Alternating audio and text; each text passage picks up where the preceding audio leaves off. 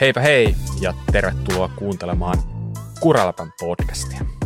Mun nimi on Popikovski ja taas mennään uutta jaksoa, uutta viikkoa ja tällä kertaa vuorossa olisi jakso 108.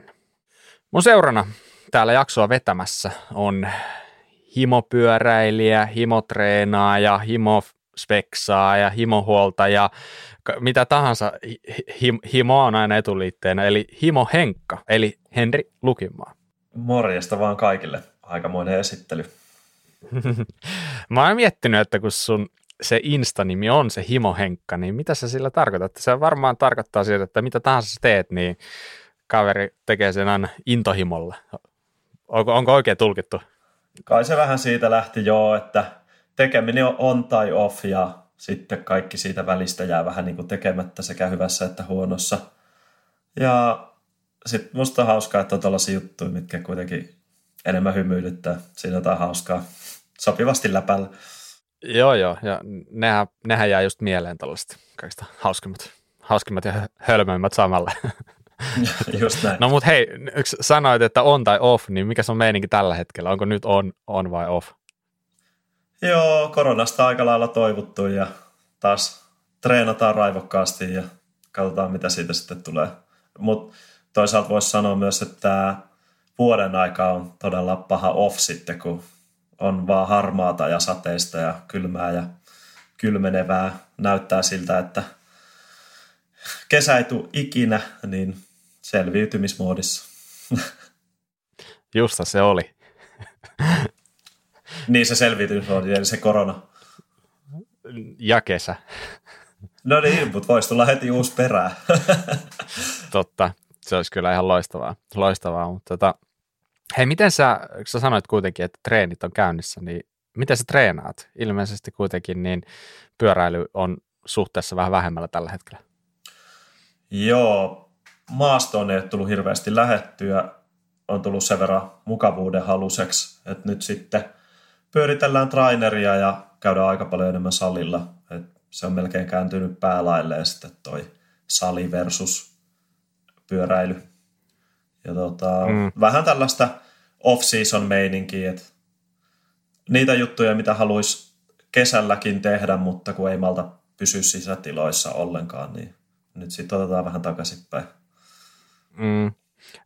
Ei ole tarkoitus mennä kyllä tähän aiheeseen hirveän tarkasti, mutta pakko kumminkin kysyä, että mitä sä oot siitä mieltä just, että jos sä miellät itse maastopyöräilijäksi, niin tarviiko sun ajaa maastoa talvella vai sitten kun kesä koittaa, niin tuleeko se vain jostain selkäytymästä se ajaminen aina ihan siitä huolimatta, vaikka ollut pitkä tauko siihen? Kyllä varmaan, äh, jos katsoisi puhtaasti vaan pyöräilyä, niin kannattaisi ajaa koko aika, mm. mutta sitten on kaikkia muitakin kivoja juttuja elämässä, mitä tehdä, niin muun muassa mielenterveyden ylläpitämiseksi on kiva tehdä välillä vähän jotain muutakin. Ja sittenhän se mm. kasvattaa mm. semmoista nälkää sinne kevääpuolelle, kun taas alkaa pääsee ajaa, tulee aurinkoisempia päiviä ja polut on hyvin tamppaantunut, niin sehän motivoi sitten ajamaan entistä enemmän. Joo, joo, just näin. Ja jos on niin yksinkertainen niin kuin esimerkiksi minä, että ei oikein muuta keksi kuin pyöräillä, niin kyllä sitä yllättävän hyvistä pystyy tekemään ympäri vuoden. Pitää ehkä vaan vähän silleen niin kuin omassa päässäkin jat- jaksottaa ja rytmittää sitä, ettei tee sitä niin kuin aina kuitenkaan ihan samalla tavalla. Ja tietenkin, jos elämä olisi täydellistä, niin ei muuta kuin vaan lentokoneella johonkin lämpöisiin maihin. Sitten sä pystyisit kyllä jatkaa sitä kautta kyllä vielä niin kuin, ottaa mm-hmm. se toisen kesä tähän perään, niin kuin, mitä sä tuossa haikailit. Ja kyllähän toi näytti sulla hyvin kulkeva ukkohallassa kaiken sen pienen retkeilyn jälkeen. Että kyllä toi tällainen vuoden ympäripyöräily ihan tuntuu toimiva. No, joo, siitä, siitä voi olla montaa mieltä, mutta tota, ei, ei, ei, mennä siihen, siihen tällä kertaa sen tarkemmin. Mutta, mutta joo, ei siinä mitään. Mä kävin, mä kävin itse asiassa eilen, niin nyt kun nauhoitetaan maanantaina, niin kävin eilen eli viikonloppuna tuossa Lapualla. Siellä on sellainen paikallinen suurin vuori nimeltä Simpsiö. Onko yhtään tuttu sulle? Ei, ei ole kyllä millään tavalla tuttu. Joo, siis siellä on laskettelukeskus ja tällainen niin kuin perus, perus pieni sellainen, mutta joka tapauksessa niin, niin, niin vähän sellainen, miten mä nyt sanoisin, sellainen hiomaton timantti se paikka vielä, että siellä ei hirveästi maastopyöräilijät ole liikkunut, siellä ei ole kovin paljon treilejä, jotain toki, mutta ei mitenkään ihan, ihan hirveästi, niin kävinpä siellä eilen ihan siitä syystä, että toi Trailitti on tekemässä sinne neljää baanaa, ainakin mitä mä oikeasti, niin neljä sinne on tulossa, niin, niin kävin eilen sitten siitä innostuneena vähän tsekkaamassa, että mikä tämä paikka näin niin kuin ylipäätään on ja mitä siellä on tehty, niin huhu, se on tullut kyllä jotain niin kuin todella siistiä, että se on yllättävän iso mäki siihen nähden niin kuin, tää, niin kuin huomioon ottaen se, että missä, missä täällä tuota Pohjanmaalla nyt ollaan, niin, niin, niin jyrkkyyttä löytyy ja pituuttakin jonkin verran ja siellä oli kaksi paanaa jo aika hyvällä mallilla ja pari oli sille luonnosteltu ja sanoisin, että jos ensi kesälle on jotain Pohjanmaan suunnitelmia, niin kannattaa ehkä ottaa pieni katsaus tuohon, että mikähän se Simpson tilanne. Mä veikkaan, että se nimittäin pyörii ensi kesänä hissi siellä. Ja taas tulee uusi, uusi tota, bikeparkki Suomeen. Musta aika siistiä. Missä päin tämä Simpson sijaitsee? Hyvä kysymys. Lapualla. Eli Lapua on kaupunki, jossa se sijaitsee. Tässä ihan Seinäjoen naapur, naapurissa pohjoispuolella. Ja tota, siellä on siis on siellä ajettavaa muutenkin, että käytiin ajaa sitten kaverin kanssa siinä kolmisen tuntia sellaista treiliä ja löytyy ihan hyviä muitakin laskuja sieltä niin tästä endurotyyppistä, jos sellaista, sellaista tykkää ennemmin, niin sitäkin löytyy. Mutta noi trailitin baanat näytti olevan aika pitkälle sellaista niin kuin konebaanatyyppistä, mikä on ehkä vähän niiden se tavaramerkki muutenkin. Mm, mm. Mutta tota, mut oikein, oikein hyvän näköistä flowbaanaa ja paljon kaikkea niin kuin mahdollista, mahdollista ajaa kovaa ja hiljaa. Mä luulen, että se on kaikille hauskaa. Se niin se noista tuollaista oikein veistellyistä bike tekeekin just siistiä, kun niitä voi ajaa monenlaisella kalustolla ja sitten mm. trailitin tyyliin niitä voi ajaa myös monenlaisella vauhdilla, että oikein kova ajomies pystyy löytämään niitä tuplia sieltä tai jotakin vähän vaihtoehtoisia linjoja ja sitten ihan ensi kertaa, jos on siellä jollakin laina fatbikella liikkeellä, niin pystyy silti nauttimaan siitä hommasta. Joo, joo, just näin. Se oli sama meininki tuolla ja vähän ehkä tuli sellainen fiilis, että nyt kun ja jos kävisi niin, että menisi pakkaselle toi ilma ja pysyisi lumi poissa, niin niillä baanoilla, mitä sinne oltiin nyt jo tehty, niin jos olisi oikein roudassa maa, niin voisi saada ihan sikahauskat sy- syksysessarit siellä jo osittain, että tota, mutta pitää vaan malttaa ottaa siihen, että se oikeasti kovettuu jo tälleen, että ettei kukaan mene rikkoon mitään ja näin poispäin. Mutta niin, niin joka tapauksessa niin mä olin tosi fiiliksissä siitä, että se on puolen tunnin päässä täältä meitä kotoa, niin ei paha. Kuulostaa hyvältä. Mutta joo, muutenkin sellainen yllättävän hyvä buuki. Mä en ole oikein, mä en oikein muista, onko mä ajanut näin paljon pitkään aikaa, jos nyt se Ukkohallan sekoilutaan pois luvusta, mutta viikolla tuli ajettua, niin kuin, oliko niin kuin, hyvä, että joka päivä, ainakin lähestulkoon. Joo. Että, tämä on ihan poikkeuksellista. Ja varsinkin kun miettii, minkälaiset säät nyt on, että on pimeätä, märkää, niin tulee sellainen fiilis, että ei, ei niin kuin vapaaehtoisesti lähtisi pihalle, mutta nyt niin kuin jostain syystä lähtee ihan, ihan into tiukkana tuonne ajaa jotain pimeätä hiekkatietä ja kaikkea tällaista. Ihan sairasta, mitä aikaisemmin ikinä ajatellut. Mutta... No, onko sulla sitten, mi- mistä tämä kumpuaa? Mikä sut vie sinne ulos? Märkää ja pimeä? Toi on kyllä itse asiassa ihan hyvä kysymys, koska jossain vaiheessa mä olin aika varma siitä, että mä en ajamaan lähde, jos ei ole tosiaan niin kuin hyvää syytä, varsinkaan huonolla. Niin nyt tämä tilannehan on mennyt siihen, että kun on ilmestynyt tällaisia erinäisiä pieniä WhatsApp-ryhmiä meille, ja siellä eri porukoissa sitten tulee tällaista pientä, pientä niin kuin kisailua, näin voisi sanoa. On se sitten Swiftia tai on se sitten tuolla ihan trailillä, niin, niin, niin se on sopivasti pistänyt vähän motivaatiota siihen, että ei, olisi, ei ole niin kiva olla aina siellä, niin kuin, tiedätkö, niin kuin heittopussina. niin ajattelin, että, että, että jos sitä vähän ajaisi, niin voisiko sitten ehkä saada jotain tulosta siinä, niin, niin se, se on ollut ihan tosi kiva. Et suosittelen kyllä kaikille, että jos ei mistään muualta meinaa sitä motivaatiota löytää, niin jos sulla on joku sellainen samantasoinen kaveri siinä, niin, niin, niin kattakaa sellaista niin kuin leikkimielistä pientä otatusta, niin, niin, niin jos se ei nyt liian vakavaksi mene, niin se on itse asiassa tosi hauskaa ja motivoi kyllä lähteä ajaa, että niin kuin, en, mä, en mä ehkä muuten tätä tekisi. Mä luulen, että täällä voisi olla sama tilanne, jos olisi paikallisesti just jotakin porukkaa, jonka kanssa samalla tavalla kisailla, mutta et nyt kun vähän ehkä oottelee, että ne meidän mahdolliset pienet kisailut alkaa siellä jossakin kohtaa, niin sitä varten kuitenkin tulee tuota traineria pyöriteltyä. Jos ei toi sisäpyöräily ole millään tavalla tuttu, niin Swiftillä saa kisaamalla aika kovia treenejä aikaiseksi ja niistä on löytynyt itselle tässä pari vuoden aikaa ihan uusi juttu. Mm, joo, se on totta. Sä pystyt pistämään itse yllättävän koville siinä hommassa sille vähän niin kuin huomaamatta. Niin suosittelen kyllä kanssa. Jes, hyvä. Hei, siirrytään eteenpäin itse aiheisiin. Meillä on pari pyörää ja sitten meillä on itse asiassa parikin keskusteluaihetta vielä tulossa, niin nyt ei auta jäädä tähän makaamaan. Mutta joo, uh, uusia pyöriä taas julkaistu, mikä on tosi siistiä. Ja ensimmäisenä pisti silmään Scottilta uusi Genius ja Genius ST. Eli puhutaan tällaista niin trail-kategorian pyörästä 160 keulasta, 150 takaa joustavasta laitteesta. No, sä oot Henkka sen tsekannut, sä oot nähnyt pyörän, minkälaiset on ensi fiilikset? Aa, muistuttaa paljon tietysti aikaisempia skotteja, että tuossa on tuommoista samaa keventelyhenkeä, runko on ihan superkevyt, olikohan se joku 2300 grammaa. Sieltä löytyy tuommoinen custom iskari, joka on tässä tämä Foxin ja Scottin Nude niminen hmm. iskari ja sitten löytyy vielä tämä tällainen liipasin siihen iskariin, joka lyhentää sitä travelia tai tekee ilmatilasta ainakin progressiivisemman toisessa asennossa ja ehkä se vaikuttaa vielä noihin vaimennuksiinkin. Ja, ja mm. nyt on tullut vielä uutena hienoutena sitten toi XC-puolen pyörästä Sparkista toi piilotettu iskari tonne ja sitten täyteen integrointiin pyörä, eli sitten on tollanen ää, stemmi tanko-yhdistelmä, josta menee vielä noin kaapelit rungon sisään. Niin.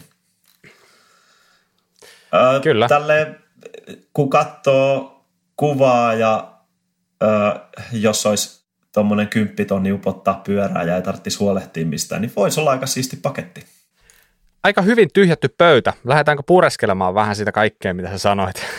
Tota, koska, eli, eli siis joo, ensimmäinen huomio itselle tietenkin se, että Scotti noudattaa tätä Boldin perintöä niin sanotusti, tai kun he Boldin osti, niin tätä, tätä systeemiä, että iskari on piilossa. Ja edelleen se hieman hämmentää silmää. Ei, ei voi sanoa, että on ihan täysin tottunut siihen, mutta eihän se nyt enää mitään ihan tavatonta ole, että kun sitä alkaa löytyä Skotilta ja useammasta pyörästä. Mutta sitten päästään aika nopeasti just tuohon iskariin, ja kun se on siellä rungon sisässä, niin sehän ei ole siis ihan mikään tavanomainen Foxin tai Rockarin tai taisi X-Fusionillakin olla jotain malleja niihin, niihin tuohon pyörään, niin eikö mikään ole ihan normaali. Eli se on jokin sortin erikoisiskari, eikö näin? Joo, siltä vaikuttaisi. Et ei oikeastaan löytynyt edes mittoja suorilta, että jos haluaisit kokeilla jotakin toista iskaria, mm. niin mikä siihen silloin sopisi. Kyllä. Sä pääset siihen iskariin käsiksi tuolta rungon alta, sieltä keskiön edestä. Se itse asiassa oli nyt aika fiksusti tehty se läppä siihen, että sun ei tarvinnut mitään työkaluja siihen, vaan sä vaan painat jotain nappia ja oliko siinä vähän pyöräyttää, niin sitten se lähti irti.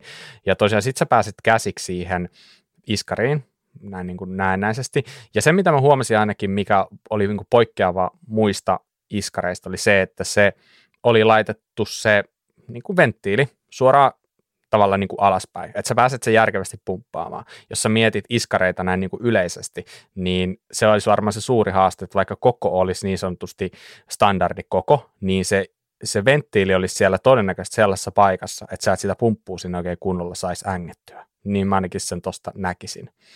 Et, et siinä mielessä voi olla tosi vaikea löytää tuohon mitään korvaavaa iskaria, jos sulla osuisi niin sanotusti pelikaani turbiiniin, jos tiedät mitä tarkoitan.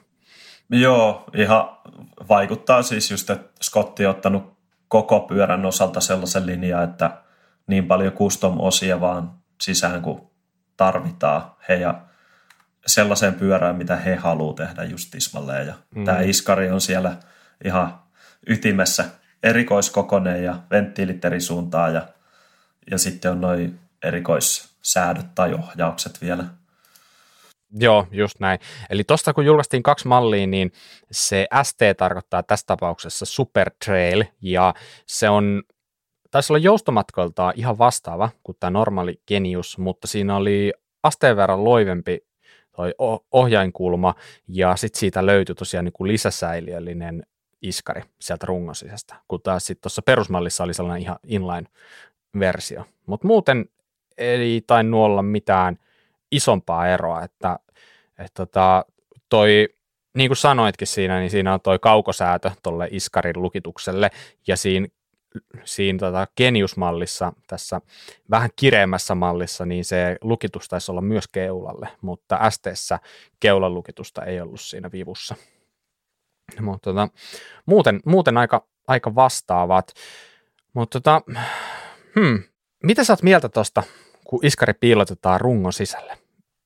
Näetkö siinä plussia vai miinuksia vai sekä että? Anna tulla. Siinä on varmaan vähän molempia puolia. Onhan se tuolla ää, turvassa kaikelta mm. roiskeilta, iskuilta, jos kaatuu tai kuljettaa pyörää. Ehkä, en tiedä, mekaniikan puolelta, niin siinä saattaa olla ihan etuakin ää, rakenteen vahvuuden suhteen, laakereiden suhteen, että se on tuolla keskellä sisällä symmetrisesti, mutta onhan toi kaikki kokoonpano ja huoltaminen sitten aivan paljon enemmän painajaismaista, etenkin kun tuossa pyörässä vielä kaikki kaapelit kulkee tuolta sisältä ja ne menee siitä iskarin välittömästä läheisyydestä ja sit, mm. niin, siinä on, siinä on kyllä plussia ja miinuksia. Niin, totta, totta tietenkin jos valmistelta kysytään, niin hän näkee siinä pelkästään plussia, ja siellä mun mielestä aika pitkälti vaan perusteltiin sitä sillä, että sä saat niin kuin siitä entistä suorituskykyisemmän siitä pyörästä ja siitä joustuksesta, koska se massa on alempana, mutta en mä itse asiassa näe, onko se nyt ihan merkittävästi alempana kuin jossain, jossain toisessa kilpailuvassa pyörässä, ja toisekseen just se, että mikä se on se massan merkitys silloin, kun sun koko systeemin paino kumminkin alkaa huidella siellä niin kuin sadassa kilossa, niin se, että onko se iskari nyt niin kuin 10 senttiä alempana kuin jossain toisessa pyörässä, niin, niin, niin vähän, vähän silleen tulee mulle ainakin sellainen fiilis, että, että tota, toi ei ole ehkä se syy, minkä takia mä tuohon systeemiin haluaisin lähteä, että ehkä se tulee enemmän just sitten tällaista niin ulkonäkösyistä ja ehkä sellaisesta niin kuin täydellisestä integraatiosta, jos sellaista tykkää. Niin, ja kyllähän toi näyttää erilaiselta pyörältä, niin kuin tuossa aikaisemminkin sanoit, että ei ole vielä ihan silmä tottunut, että kyllä näillä merkeillä pitää olla aina jotain, millä kilpailla toisia vastaan, mm. että kaikki ei vaan näytä sessioneilta. Ei niin, itse asiassa musta tämä näyttää enemmän e-bikeilta kuin monet e-biket niin kuin itsessään, että tiedätkö, tämä on sen verran jykevä toi alue, missä se iskari on, ja sitten ei toi downtupekaan nyt ihan mikään hirveän ohuto, että jotkut tällaiset nykyiset kevyt sähköpyörät näyttää mun mielestä niin kuin jo vähemmän sähköpyörältä kuin itse asiassa tämä, joka Kyllä, kyllä. Mutta olisi ihan siisti päästä kokeilemaan, että miten tollainen, tollainen pyörä toimii, miltä se tuntuu, jossa on tavallaan kaikki tehty valmistajan mm. mukaan, eikä tämä näyttää siltä, että kompromisseja on paljon vähemmän, että ne on pystynyt vaikuttaa kaikkeen sillä tavalla kuin haluaa. Mm. Joo, just näin. Itse asiassa tuohan niin julkaistiin sekä kuitusena että alumiinisena, mm. ja tuossa kun on katsonut kuvia sitä alumiinisesta mallista, ainakin sellainen jotain kuvia näkynsä, missä ei ole niin ollenkaan mitään maaleja eikä tekstejä, ihan niin kuin pelkkä alumiinivärinen, niin aivan sairaan siisti toi alumiiniversio. Mä en tiedä, minkä takia se on niin, kuin niin, niin paljon makeamman näköinen jotenkin toi kuitune. Aika harvoin menee noin päin, mutta jostain syystä se kyllä iskee silmään aika, aika makeana, että niin, niin, siitä kyllä tykkään, mutta taas se yksi, mitä sanoit siinä alussa, eli kaikki nämä kuoret ja letkut ne on lyöty tuonne niin kuin stemmin sisään, eli ne, ne on niin kuin aika lailla pistetty piiloon kaikki, ja kulkee sieltä niin kuin emäputken sisästä sitten eteenpäin, ja siellä ei muistaakseni ollut mitään sisäisiä vientejä, että siellä meni vaan sellaiset niin, niin, foamiputket, minkä sisälle ne kuoret meni, että ehkä, ehkä sille yllättäviä, yllättäviä ratkaisuja siinä mielessä, että tota, en, en nyt ehkä suoraan sanottuna hirveästi innostunut noista tällaisista pienistä diiteileistä, mutta ehkä mä vaan vielä ymmärrä. Pitäisi varmaan päästä, päästä kerran kasaamaan ja purkamaan pyörän, niin sitten sit osaa sanoa. No kyllä, ja voihan se olla, että toi homma toimii tosi hienosti ja ongelmitta, mutta kyllä ensimmäisenä tulee mieleen, että tuossa voi olla aika painajaismaista saada se pyörä vaikka hiljaiseksi tai et mm. sillä, että ne kuoret ei naputa sinne runkoon tai sitten, että joku osa ei ala heti kulumaan sen takia, että ne on siellä kaikki sisällä jemmassa ja sä et näe, että mikä hankaa mihinkin. Ja sitten tietysti on se huollettavuus, että voi olla, että ensimmäisen vuoden aikana kaikki toimii hienosti, mutta sitten kun pitää alkaa huoltaa, niin se tarkoittaa ihan täysremonttia. Jep, just näin.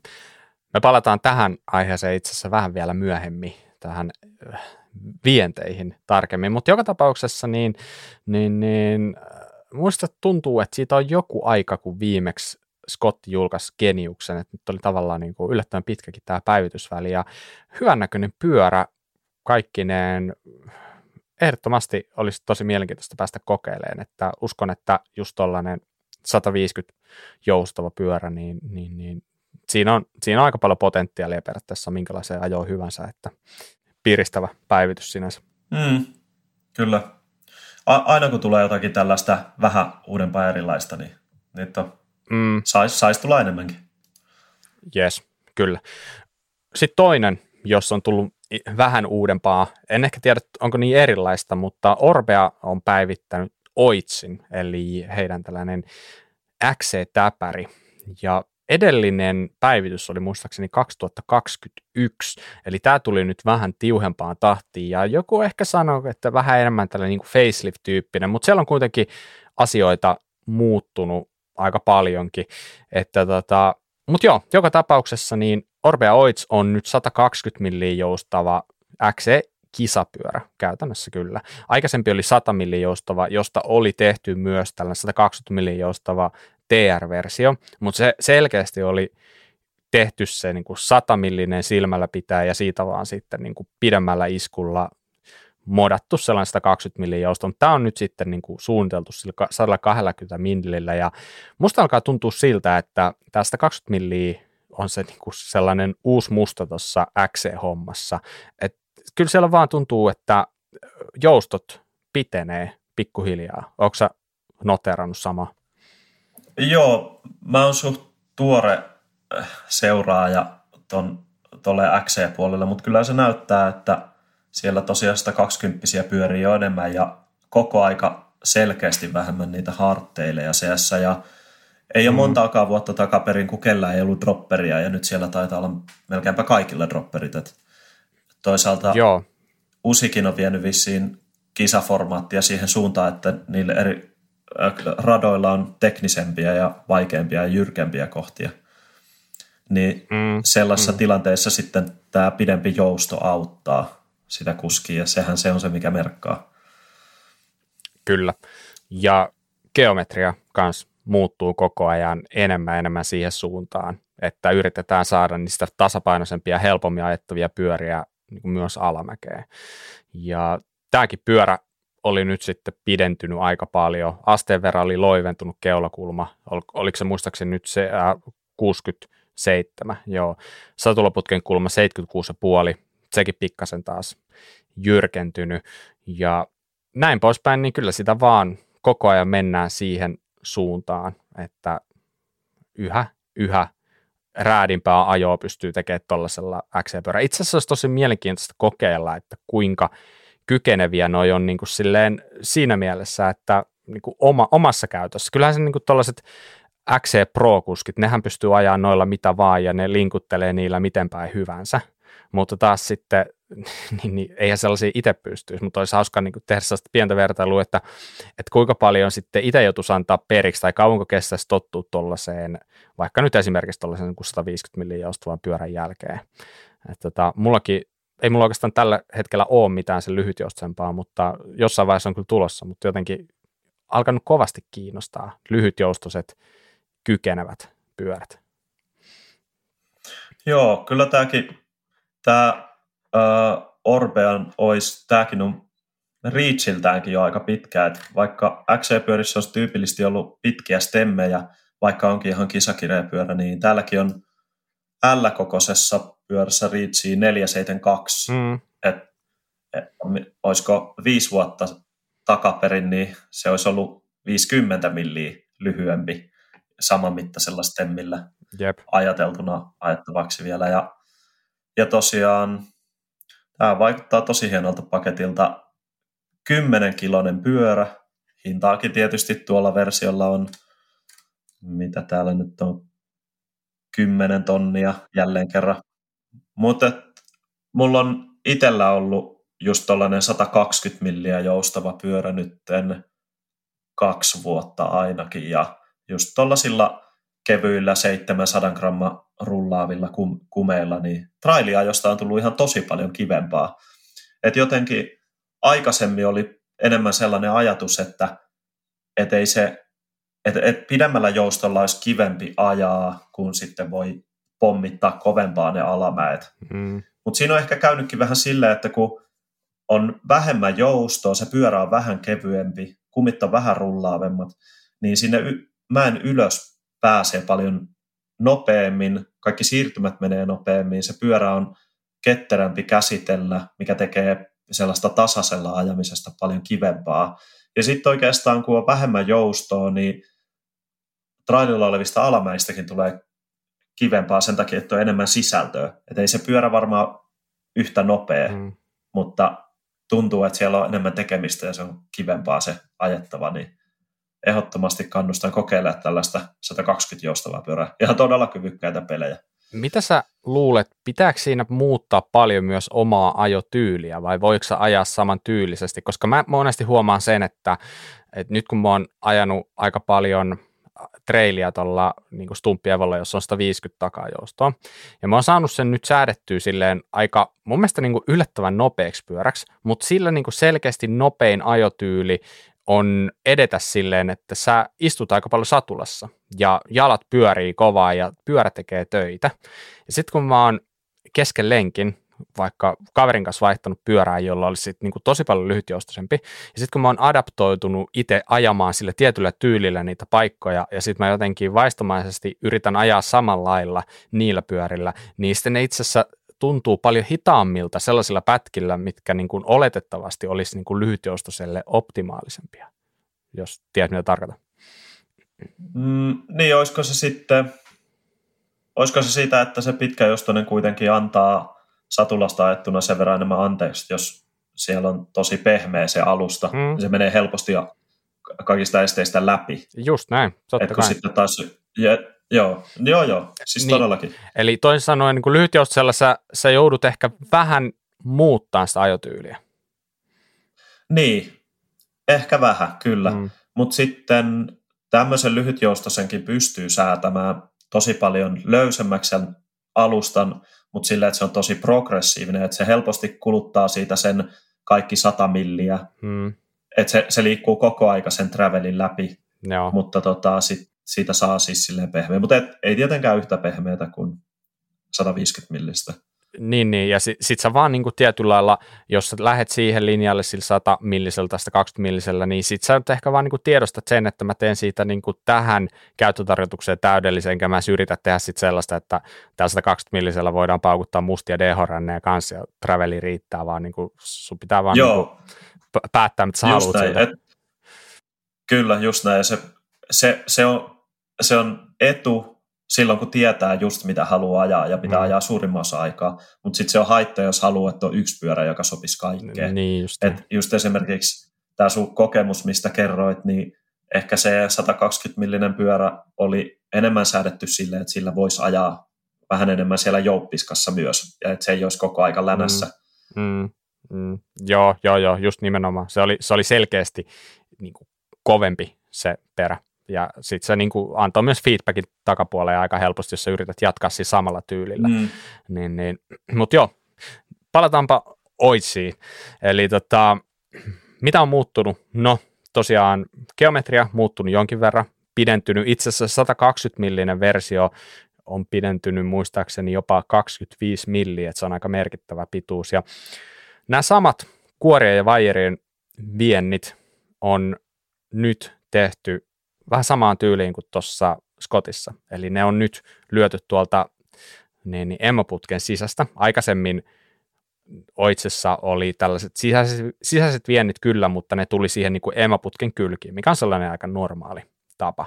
Niin nyt on tehty taas niin kuin astetta integroidummaksi toi systeemi, tykkäs siitä tai ei. Ja tuosta syystä sinne on jouduttu laittaa myös tällaiset spin-blogit, eli tietynlaiset niin kuin rajoittimet, ettei, ettei stonga käänny ihan ympäri, koska muuten, muuten niin se voisi vaurioittaa vähän niitä letkuja ja kuoria, jotka siellä, siellä sitten menee.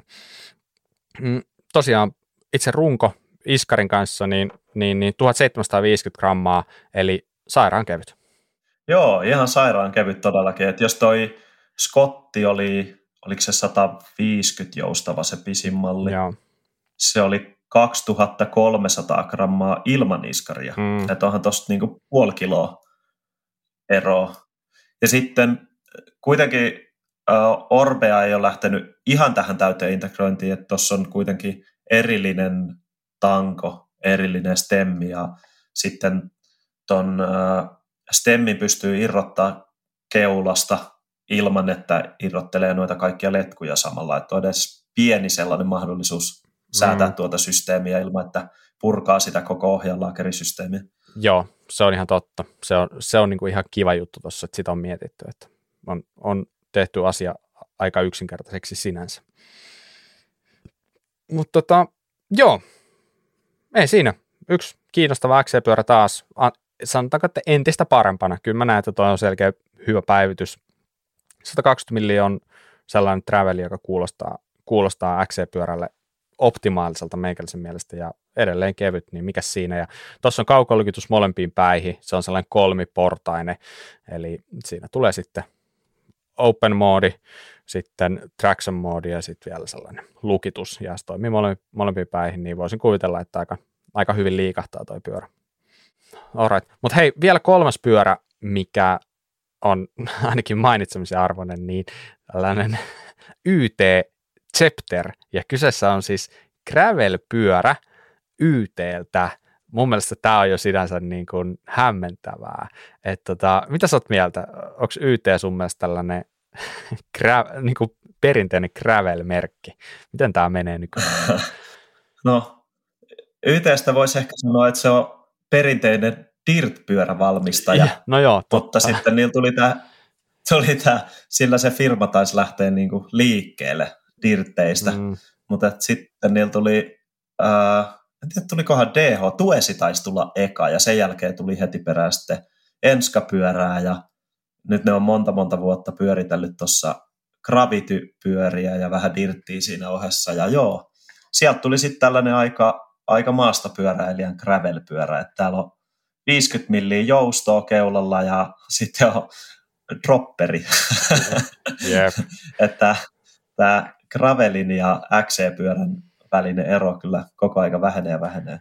Ni, niillä ei edes ole XC-pyörää. Niillä on se itso, mikä taitaa olla 130 milliä jostain molemmista päästä. Että sitten ne hyppäs suoraan graveliin. Mun mielestä on niin kuin hämmentävä, tai että mikä tämä gravel nykyään edes on, koska jos sä menet yhteen sivuille, niin siellä tulee joku tällainen muutaman sekunnin nopea video tästä pyörästä, niin siinä näkyy jotain skeittiparkkia ja ihan jäätävästi mutaa lentää tai tiedätkö, rapaa lentää, että ei se edes niinku hiekkatietä nähnytkään se video. Et, tota, et mikä, mikä tämä pyörä ei ole, mihin tämä on tarkoitettu niin kuin YT mielestä, niin on mulle jotenkin hyvin, hyvin niin kuin hämmennys vielä toistaiseksi. Joo, ehkä siinä on nähty tällainen markkinarako, että, että gravel-pyörät on ollut melkein kuin maantiepyöriä, hmm. lyhyitä, ää, jyrkkäkulmasia ja tällaisia ehkä enemmän, enemmän kisakäyttöön tehtyjä. Ja sitten taas XC-pyörät on, en tiedä onko sitten maantiemiesten mielestä liian, liian liikaa maastopyörää ja liian vähän XC, niin tämä on kyllä siitä just keskeltä, että on tollainen ly- lyhyt korkea pyörä, jossa on joustoa ja dropperi ja kaikki on vähän ehkä erikoisesti, mutta niin, saa nähdä. E, ilmeisesti gravel on niin kovassa kasvussa nyt, niin sitten pitää siihen kategoriaan tarjota jotakin vaihtoehtoja. Niin, toi on varmaan oikeasti se pointti, että sinne, mihinkä rahat syö, syytetään kuluttajien toimesta, niin sinne sinne on vaan sitten tarjottava jotain.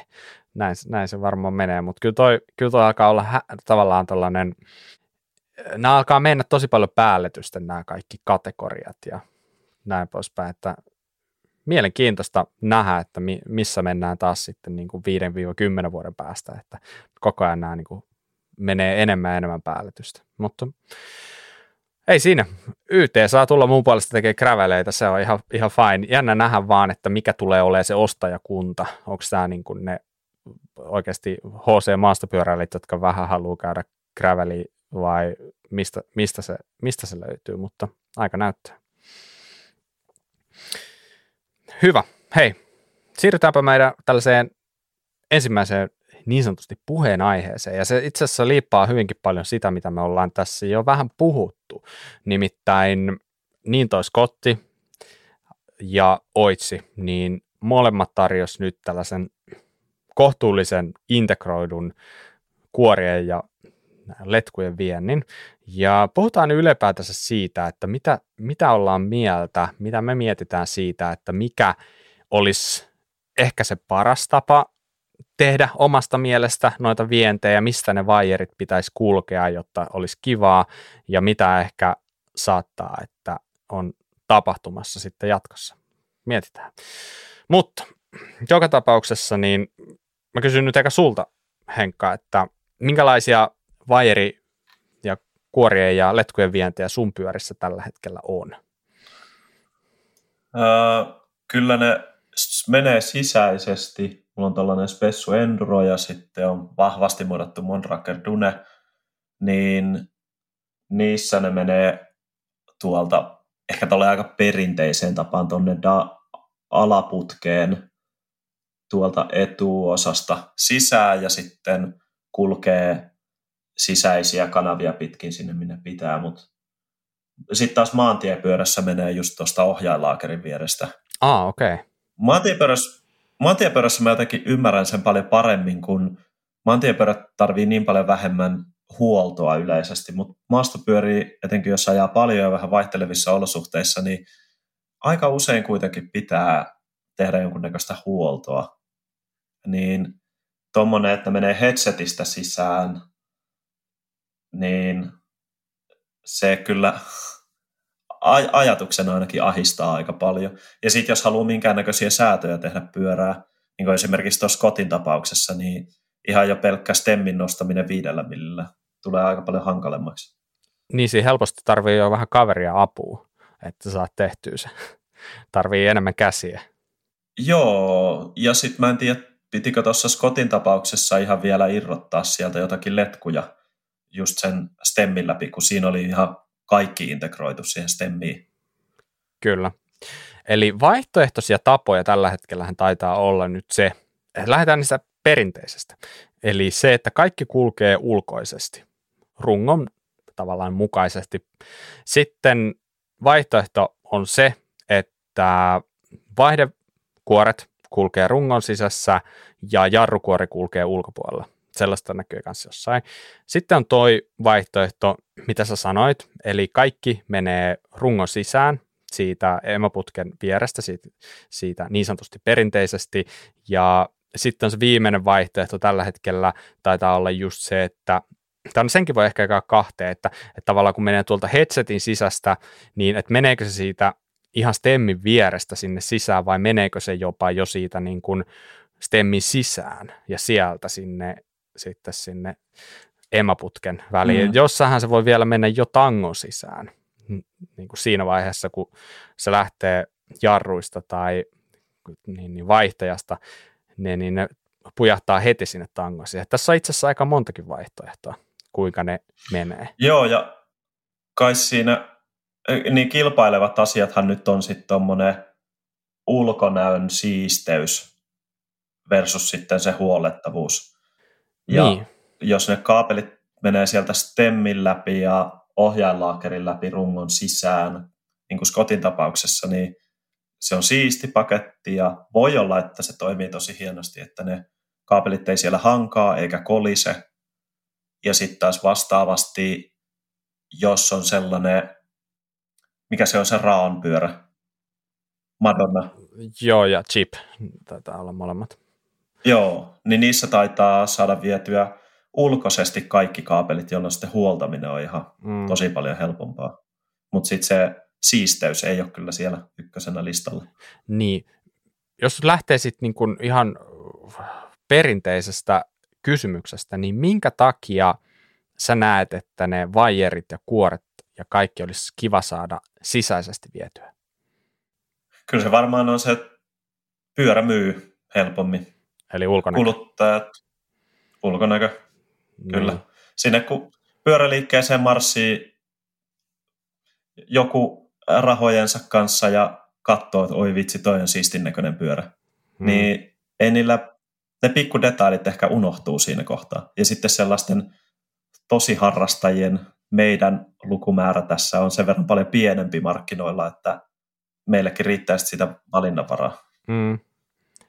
Mutta jos katsoo vaikka niin kuin maantiepuolelta, niin no okei, siellähän sä voit jopa varmaan laskea siitä jonkun kolmen watin hyödyn, että ne kulkee sisäisesti. Mm. Tiedätkö, että se, se on vähän aerompi, mutta se, sekin nyt on vähän sellainen Joo, joo. tulkinnanvarainen asia, että se, se on niin kuin se 2-3 wattia, mitä sä siitä ehkä hyödyt.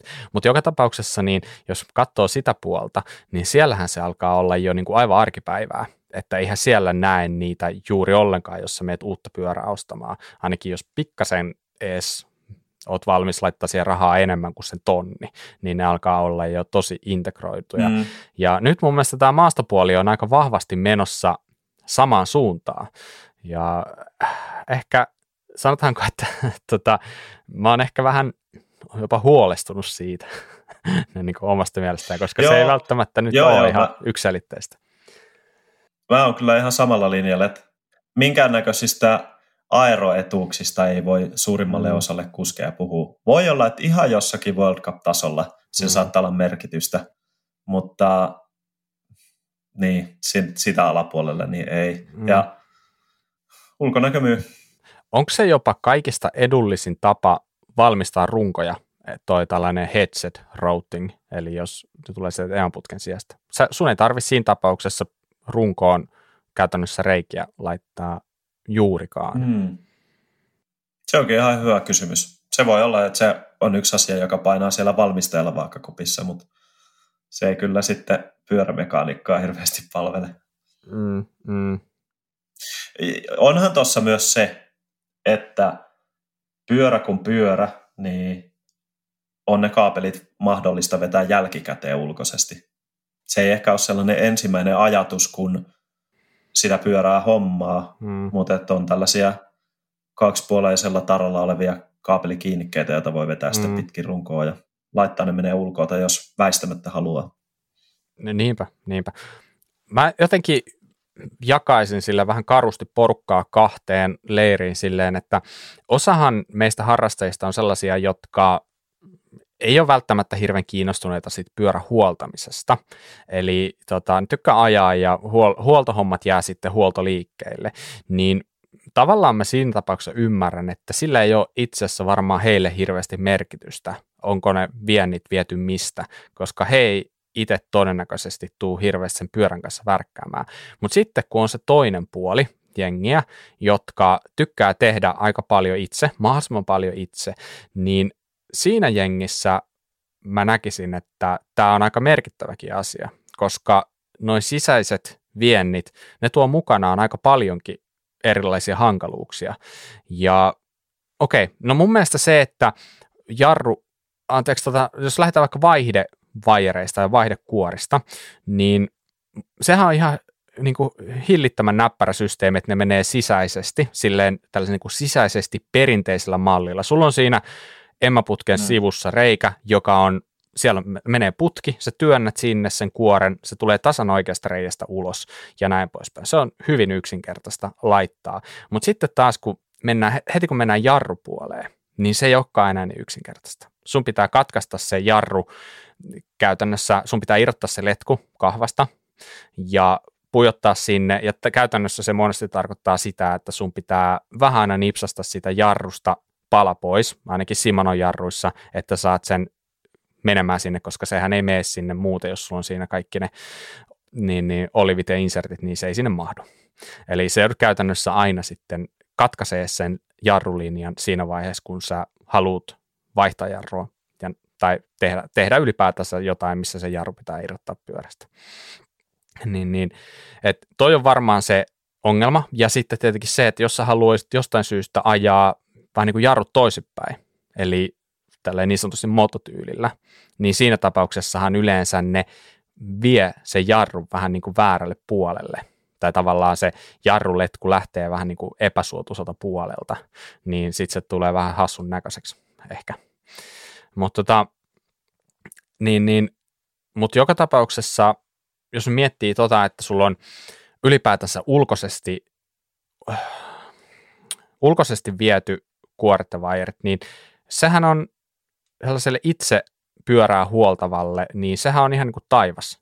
Kaikki on tehtävissä niin yksinkertaisesti helposti. Yleensä tarkoittaa vaan muutaman nippusiteen avaat, välttämättä ei aina sitäkään, ja sitten takas. Ja tavara, tai niin kuin kuoret, jarrut, kaikki liikkuu pyörästä toiseen ihan niin kuin sairaan helposti. Että kyllä mä niin kuin, jos se nyt on jotenkin epäselväksi jäänyt, niin kyllä, kyllä se on se niin kuin juttu, mitä mä haluaisin nähdä enemmän. Ja niin kuin sanoit, Ro tekee sen tosi näppärästi, sitten toi Querilla Gravity tekee tosi hienosti kanssa vienni. Ja sitten mä en tiedä, muistaaksä, tuossa joku vuosi sitten Canyon teki kanssa aika siististi, että niillä kulki sellainen pitkä muovinen suojus tavallaan niin kuin downtupen alapuolella, jonka sisään Joo, oli viety. Kyllä. Ja se toimi samalla niin kuin sitten tavallaan kuin sen koko rungon suojana se systeemi. Mutta sitähän ei enää Joo, se... ole heilläkään käytössä. Mutta minusta se oli tosi hyvä. Kyllä, se on tavallaan paras tollainen kombo noista kaikista. Mm. Kommenkalilla on ollut sitten kans ihan hieno systeemi. Taitavat tehdä vaan alumiinirunkoisia pyöriä edelleen, niin siellä on yläputkessa, vaakaputkessa ollut sellainen kanava, johon ne Joo. kaapelit on saanut nippareilla vedettyä. Et sivusta katsottuna pyörä näyttää siltä, kun siellä olisi sisäiset kaapelit, mutta sitten kuitenkin ne menee ulkopuolella, että ne on helppo huoltaa mm. ja asentaa. Kyllä. Canyon varmaan lopetti sen systeemin tekemisen ihan kustannussyistä, voisin veikata, koska minusta se oli tosi hyvä systeemi, että en mä oikein keksi muuta syytä kuin sen mm. kustannussyy. Ja jotenkin alkaa tuntua siltä muutenkin, että tämä koko sisäinen vientihässäkkä, niin tämä ehkä nyt niin kuin markkina vie meitä siihen sisäiseen suuntaan siitä syystä, että se on lopulta se edullisin tapa valmistajille, ihan riippumatta siitä, että onko se helpoin tapa sitten kuluttajalle. Tulee huoltopajoille enemmän duunia siitä, mm. mutta ehkä pyörät näyttää siistemmiltä silloin, silloin, kun ne on siellä kaupassa.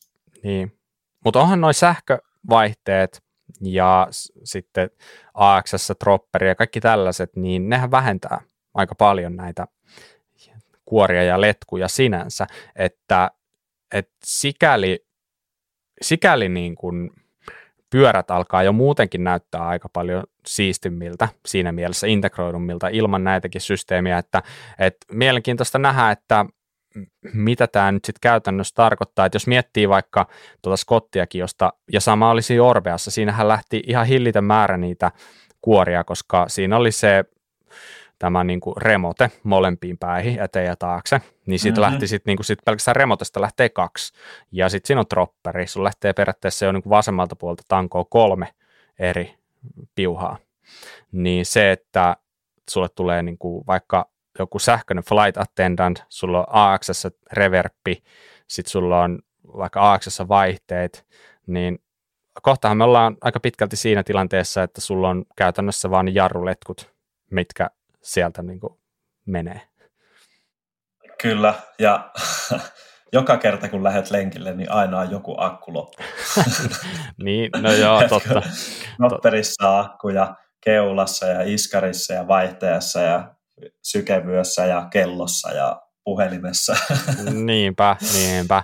Siihen meitä on opetettu tässä vuosien varrella ja sitä vaan sit se niellään niin sanotusti, että, mutta kieltämättä mä oon ihan samaa mieltä, että pyörä, pyöräily on sikäli siistiä tällä hetkellä, kun sun ei tarvitse miettiä sitä niin kuin elektronisena laitteena, että onko siitä asioita ladattu, kun sä vaan otat siellä ajaa, se on aina kunnossa niin sanotusti tosta, mm. to, tolta puolelta, mutta, mutta tota, niin, mm, mitä, mitä sä oot mieltä, jos sä saisit nyt päättää minkälainen olisi sun unelmien vairiviennit? Eiköhän se tämä systeemi ole, mikä nyt, nyt on vallalla, eli että siitä emäputken kyljestä menee kaapelit Joo. rungon sisään ja siellä on rungossa sisäiset reititykset, koska se on vaan tosi paljon helpompaa. Mut sit, ja sitten on kuitenkin se mahdollisuus kaikille stemmisäädöille ja okei, siinä pitää kyllä katkaista jarruletkuu hmm. ja olla uudet olivit ja insertit sinne, mutta tavallaan sitten ne niiden kaapelien pujotus on tosi helppoa. Ja sitten jos haluat stemmiä vaihtaa tai korottaa, laskea, mitä vaan tällaista, niin se ei aiheuta mitään ongelmia. Ja kaikki ohjailaakerit on, on sitä tuttua normikokoa tapered ohjainputkelle ja, ja sitten ei ole mitään tällaisia single crown pyörässä ohjausrajoituksia, ei ole mitään palikoita, mitä pitää asettaa sinne. Jep. Kyllä. Mä, mä itse sanoisin, että tuohon, tohon pieni korjaus, että esimerkiksi niin kuin Transition tekee, että niillä jarru menee ulkoisena, niin se ulkoisen jarrun mä jotenkin haluaisin pitää. Muuten sisäinen vienti mm. sille vaihdevairille, se on ihan ok. Mutta ehkä se, ehkä se sellainen täydellisyys olisi mulle, että kaikki ulkoa. Se jostain syystä, niin kuin tietenkin hienosti toteutettuna, niin eihän, eihän, siitä, eihän mm. siitä voi olla silleen niin kuin tykkäämättä. Onko sulla käynyt ikinä niin, että jos sulla on ollut tällainen niin sanotusti perinteinen niin kuin sisältävienti, että se kuori olisi jäänyt vähän niin kuin jumiin sinne. Tiedätkö, kun ne on kumminkin vähän auki sieltä ylhäältä ja alhaalta, että sinne valuu pikkasen sen kuoren mukana kaikkea niin kuin ajan saatossa sinne reikään. Mm. Että tavallaan mm. se sitten jotenkin niin kuin tulppaisi sen niin kovaa, että se kuori ei lähtisi sieltä veksi, se, että niin kuin sä haluat sen sieltä irti, vaan se on niin kuin jumissa siellä sisällä. No ei kyllä, ei kyllä sille, etteikö sitä olisi saanut, mutta kyllä ne aika tiukassa on. Ja sitten jos siellä ei ole sisäisiä vientejä, että on vaan reijät sinne runkoon, niin mm. se voi olla aikamoinen show sitten, että pitää olla keula kokonaan irti ja pitää olla kammet ja keskiolaakerit kokonaan irti, että saat pujoteltua jotain ja pahimmassa tapauksessa purkaa, purkaa jotakin linkkua tai mm. ottaa drop, noita drop-outteja takakolmiosta pois. Kyllähän niitä on kaikenlaisia. että siinä mielessä jo se olisi niin paljon pienempi paha se, että jarruletko kulkee jossakin rungon ulkopuolella. Tämä on varmaan sellainen, no varmaan osittain mielipidekysymys, osittain tämä on ihan perusteltavissa, mutta joka tapauksessa mä en itse keksi yhtään hyvää syytä tuohon niin headset-tyylin tota, pujottamiselle, mm. mutta tota, ehkä, ehkä, ehkä joku meille kertoo, joka on sen kannalla, niin mikä siinä on niin hyvää, että sitä, sitä sitä tietoa odotellessa, niin mäkin lupaan vaihtaa mielipiteen, jos joku saa perustella sen niin kuin oikein mainiosti, mutta tällä hetkellä ei oikein vakuuta vielä, valitettavasti. Mutta tota, valitettavasti nä- pahasti näyttää siltä, että ainakin hetkellisesti ollaan menossa siihen suuntaan, että et, tota, niin, niin moni valmistaja on, on sitä tekemässä, mutta tota, toivotaan, että ettei nyt ihan kuitenkaan all in siihen mentäisi otetaanko meidän toinen pieni keskusteluaihe. Ja tota, eli talvea pukkaa. Se on varmaan fakta. Nyt eletään jo marraskuuta ja tähän aikaan itse asiassa voisi olla jo aika paljon lunta. Jos teille mieti sitä, että, että kyllä marraskuussa on vedetty ihan kunnon hangella jo lenkkiä, mutta nyt ei ole siis yhtään, ainakaan täällä meillä. Niin, mutta joka tapauksessa talvi tulee. Niin mitä on sellaisia juttuja ehkä, mitä sun pitäisi sille sun fillarille tehdä talvea varten, tai mitä sä Henkka teet sun pyörilles talveksi, niin käydään nopeasti läpi se, että mitä meidän mielestä on niin hyvä, hyvä ottaa huomioon siinä kohtaa, niin, niin sitten olla valmiina, kun se talvi tulee. Sehän aina yllättää, eikö niin? Joo, etenkin valtion rautatiet se yllättää. en tiedä, onko mitään sellaisia juttuja, mitä olisi pitäisi kaikkien tehdä, mutta totta kai jos haluaa tehdä pyörä, talvipyöräilystä kivempaa, niin ainakin ä, tietyt kumiseokset rullaa ihan tosi paljon paremmin ä, talvella kylmässä. Ä, ne esimerkiksi Maxiksella, niin kaikki tällaiset pehmeät seokset, niin ne menee sellaiseksi tosi palautumattomaksi, että et ne tuntuu, että ne vaimentaa tosi paljon, mutta ne ei niinku vapauta sitä energiaa. Eli tota, ihan alkaa siitä kumien vaihdosta, vaikka ei ole vielä nastarenkaat alla. Mm-hmm. Ja tota, no mitkä renkaat toimii? Schwalbella on kovan seoksen kumeja. Mitä ne on nimeltään? Öm, mikähän se on? Se on Speed Grippi ehkä. Joo, joku Addis Speed Grippi tai jotain vastaavaa. Ne, niin, joku sellainen. Joo, aikaisemmissa versioissa taisi olla Paystar oli niissä aikaisemmissa muistaakseni, mutta tuossa taitaa olla Speed Grip. Joo. Ja sitten Maxiksella toimii Dual Compound-renkaat. Kyllä, eli just sellaiset, missä ei ole mitään 3C-merkintöä, eikä mitään Max Grippiä, eikä Max Terraa, vaan ihan perus, perusrenkaat niin sanotusti. Joo. Sitten olisi itse asiassa tosi mielenkiintoista tietää, että mit, missä kaikissa muissa rengasseoksissa olisi tällaisia hyviä talviominaisuuksia, kylmäajo-ominaisuuksia. Mm. Pelkkä se duromatri ei riitä, kun se, se testaa sitä, että miten se kumi painuu, mm. mutta se ei testaa millään tavalla, että miten se palautuu. Mm. Mm. Et si, siinä olisi yhdenlaista tällaista speksausta kaikille rengasvalmistajille. Joo, toi on mm. totta. Mäkin olen jonkin verran tehnyt sillä durometrillä ja sillä ei, ainakaan sillä mun versiolla, niin sillä ei ihan hirveän tieteellistä testiä tehdä kyllä, että mä sanoisin, että melkein paremman testin saat sillä, että lähdet ajaa ja alat vähän niin kuin painelee sormilla siellä lenkin päällä niitä, niin sitten alkaa niin kuin selviämään melkein paremmin. Että, mutta, yep. niin. mutta totushan se on aika hyvin, että mitä pehmeämpi, niin sitä huonompi talvella, että se on varmaan sellainen, mikä nyt pätee aika pitkälle. Mm.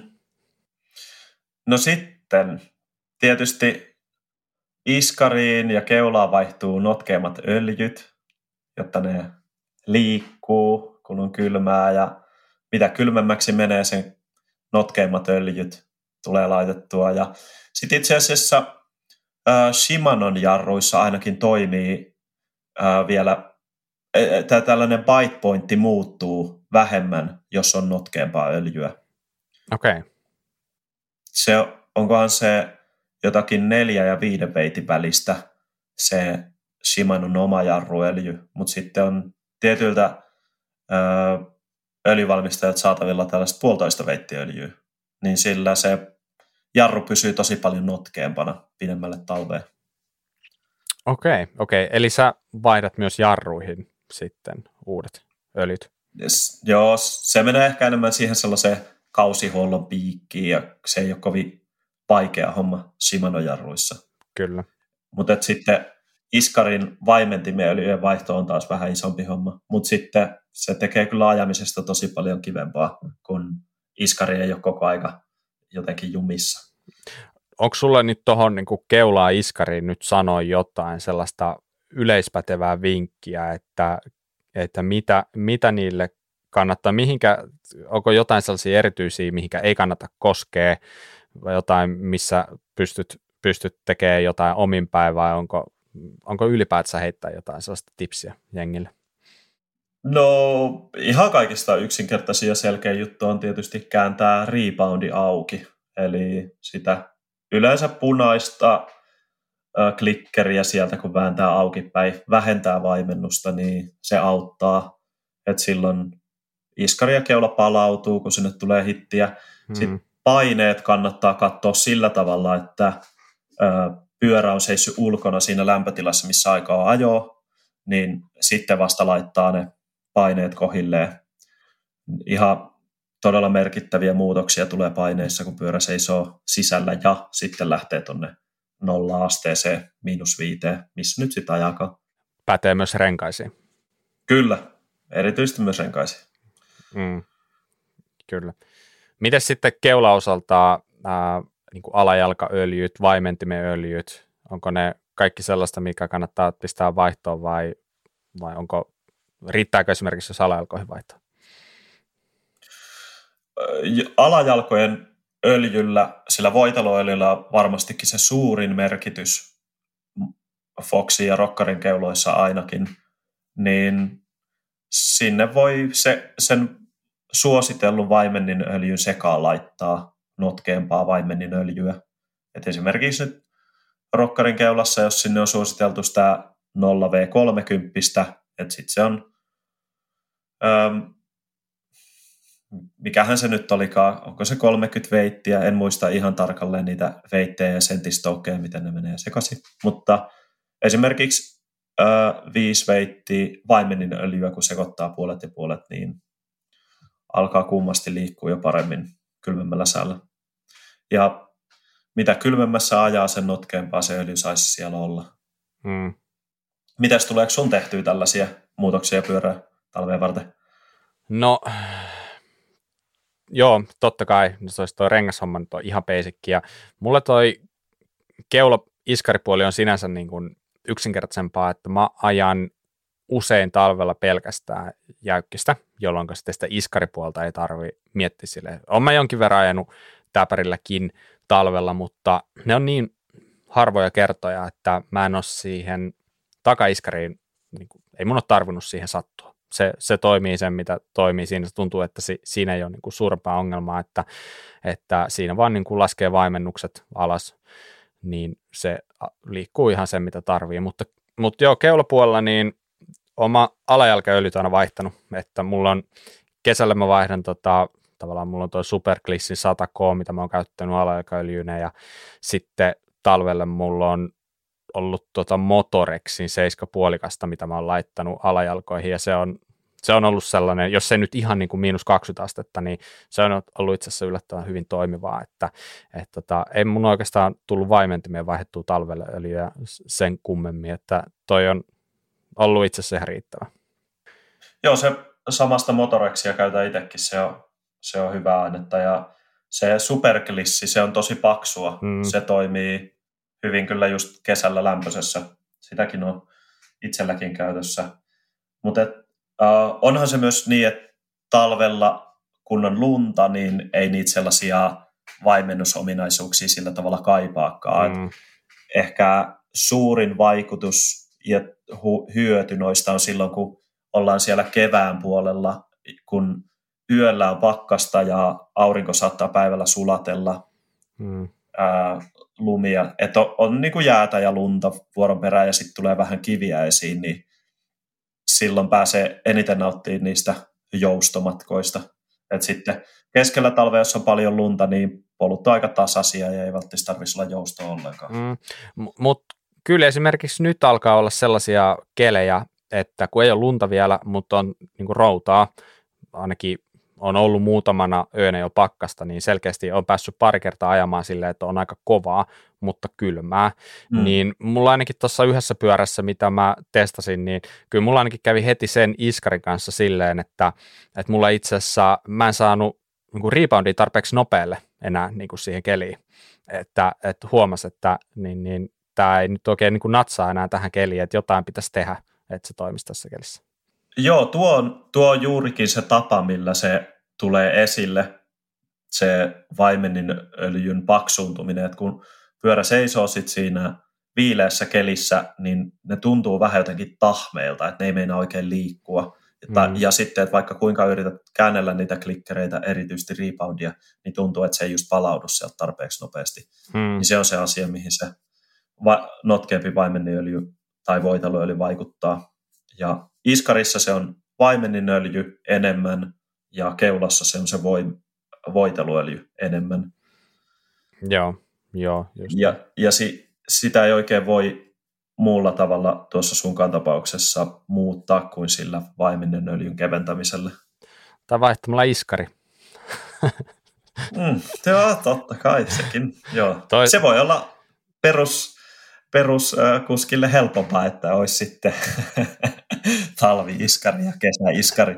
Kyllä, itse asiassa mun löytyi, löytyi tuosta toinen iskari, missä on selkeästi se tavallaan niin reboundin säätöalue on niin vähän erilainen, niin se, se toimii kyllä vielä, vielä oikeinkin hyvin pienessä pakkasessa. Että, niin, niin, niin, niissä on vaan eroja niissä tuneissa sinänsä myös.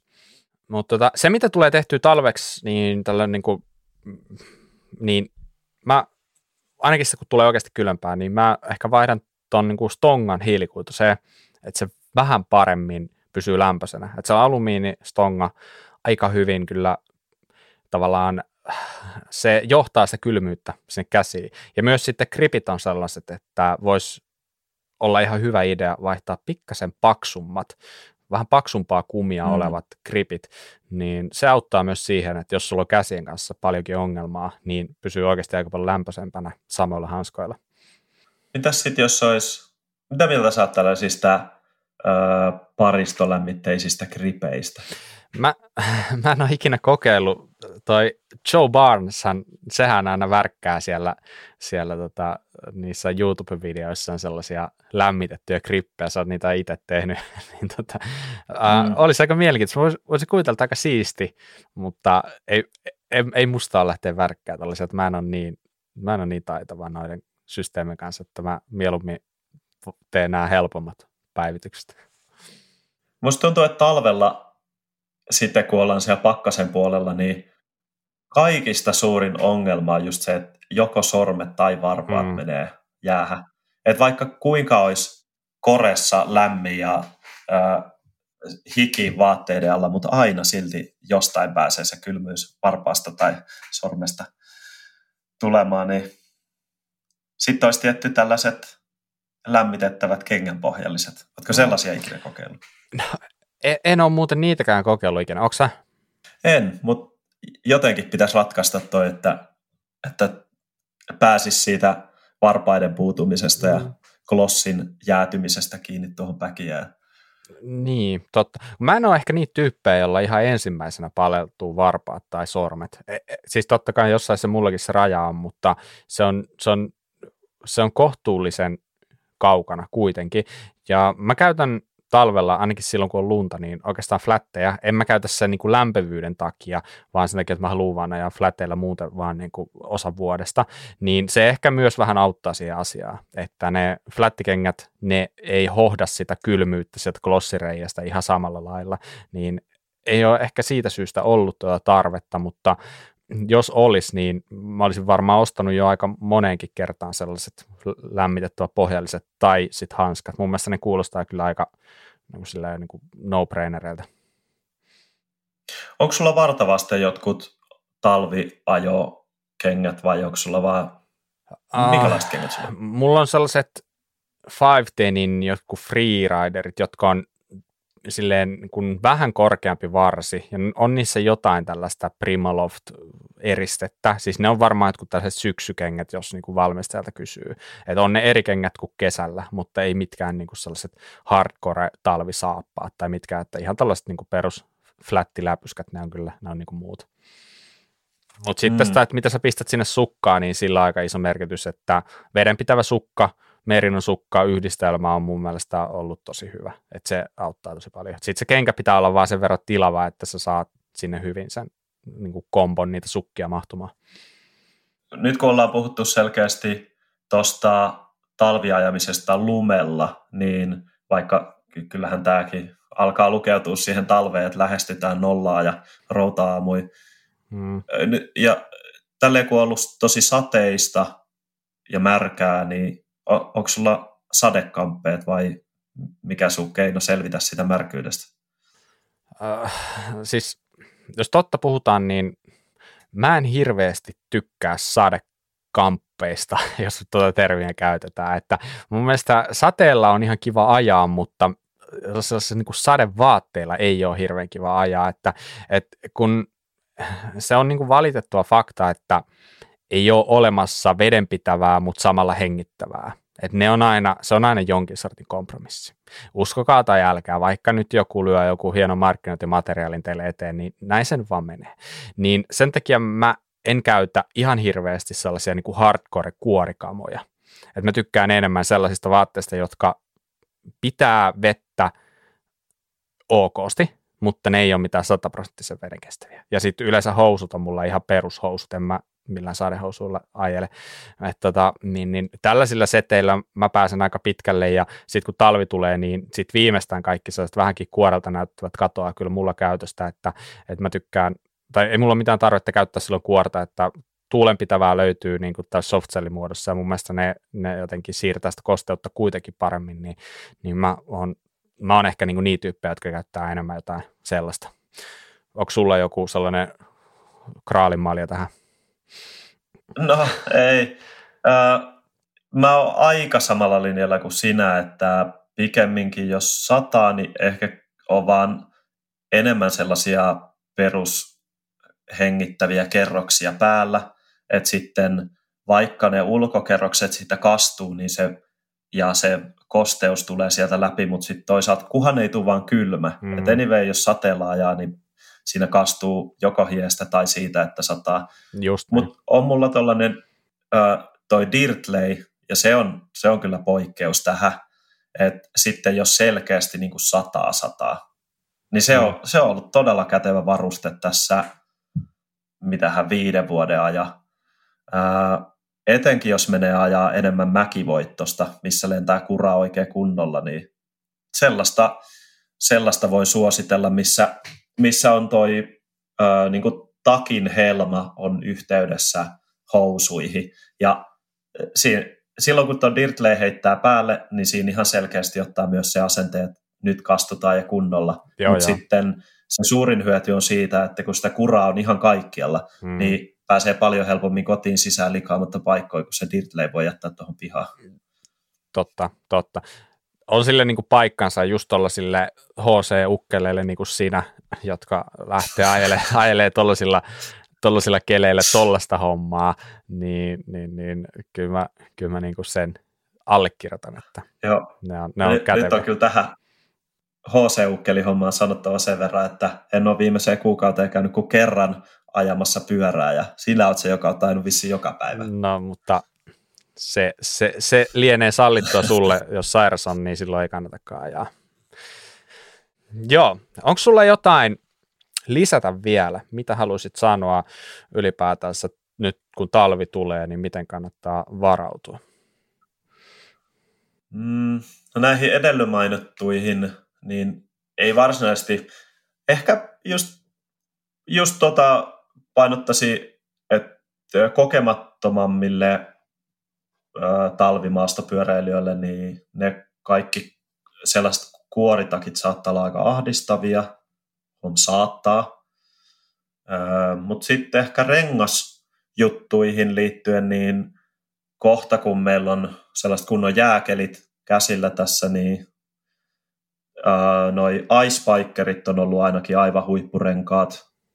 Vuosia ja mm. vuosia tullut käytetty niitä talvirenkaina ja niistä kannattaa ehdottomasti ottaa se Pro-versio, missä ne nastat on sellaisia terävempiä piikkejä. Niillä on yllättävän iso ero verrattuna niihin sellaisiin vähän halvempiin versioihin, jossa on tylppä piikki. Joo. Ja sitten jos oikein haluaa päästä rellästämään talvella, niin ainahan voi tehdä ruuvirenkaat. Se on just näin. En ole ikinä tehnyt. Se, se on, e, ehkä tasaisella, tasaisilla poluilla sille ei ole niinkään merkitystä, mutta sitten jos on sellaisia alamäkirännejä, niin kuin meillä on täällä laajiksessa yleensä, tehdään yksi paano, kaivetaan se auki ja sitten kun sitä käy ajaa joku porukka kerran viikkoon, niin sinne muodostuu sellainen hyvin paksu jääpohja ja sitten lop- keväällä se on pelkkää jäätä, niin se icebikeri tuntuu, että se ei pidä siellä yhtään, Joo. niin sitten, sitten sellainen ruuvirengas on kyllä todella jees. Ja voisin kuvitella, että jos ajaisi sähköpyörää, niin olisi aika siistiä ajaa ruuvirenkaalla, koska se, se vierintä vastus on tosi paljon suurempi ruuvirenkaassa, mutta myös se pito on ihan tosi paljon parempi. Kyllä, ja sähköpyörällä se vierintävastus ei niin hirveästi häiritse. Mm, näinpä. Kyllä, kyllä mä luulen, että näillä pääsee alkuun. Tällä legendaarisesti Facebookista lainaten, nyt saa talvi tulla. Eikö näin? Okei, okay, meni ehkä vähän liian pitkälle. Mutta tota, niin, niin, hyvä. Hei, otetaan syklin top tip tähän väliin vielä ennen kuin lopetetaan. Ja Marko on meille lähettänyt seuraavan voittajatipin. Ja Markon tippi oli tällainen, että nitriili- tai vinyylihanskat kannattaa laittaa takin tai housen taskuun, sillä tuhnukelillä niillä saa pysymään kädet lämpöisenä kosteissa ajohanskoissa laittamalla ne ajohanskojen alle, vaikka siis kesken lenkin. Lisäävät huomattavasti lämmön pitävyyttä, jolloin pärjää ohoimmilla hanskoilla ja toimivat myös siinä, jos kädet ovat hikoavaa mallia. Niin, itse asiassa ihan hyvä tipsi. Tuollainen vähän niin kuin sellainen jos haluaa pelata niin safetysti, että tuntuu siltä, että tästä lenkistä ei oikein tiedä, tuleeko tästä sellainen, että näpik kastuu ja tulee kylmä, niin pistät sellaiset sinne taskuun, niin se on aika hyvä hätävara, ainakin mun mielestä, että, että jos, jos meinaa näpit jäätyy, niin sit vaan niin oikeasti lyön sieltä. Ja nehän ei vie tilaa eikä paina mitään. Mun mielestä itse asiassa ihan hyvä tipsi.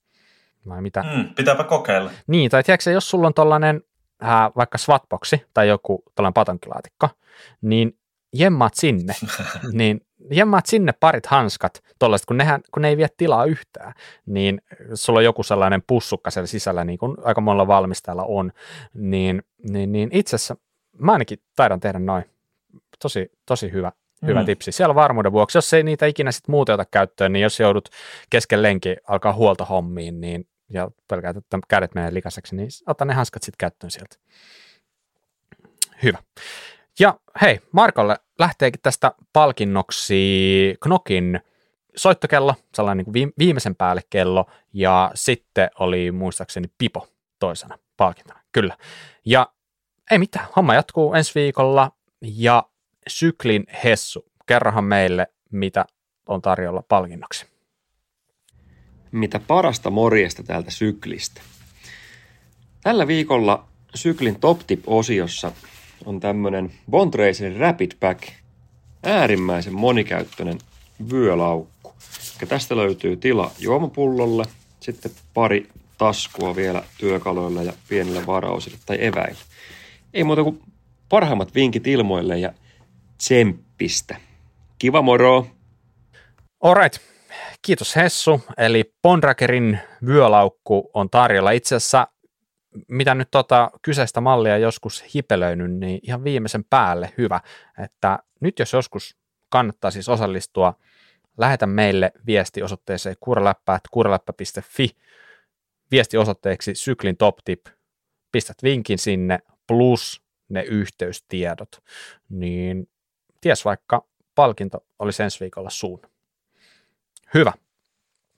Meillä alkaa olla jakso tällä kertaa paketissa – ja jos et ole vielä ottanut seurantaa, suuntaa kuralappa.fi osoitteeseen ja pidä siellä itse tasin välein, sillä juttua tulee monta kertaa viikossa, päivittyy uusia artikkeleita, jos tulee uusia julkaisuja maailmalla, pyritään saamaan ne sinne samalla hetkellä.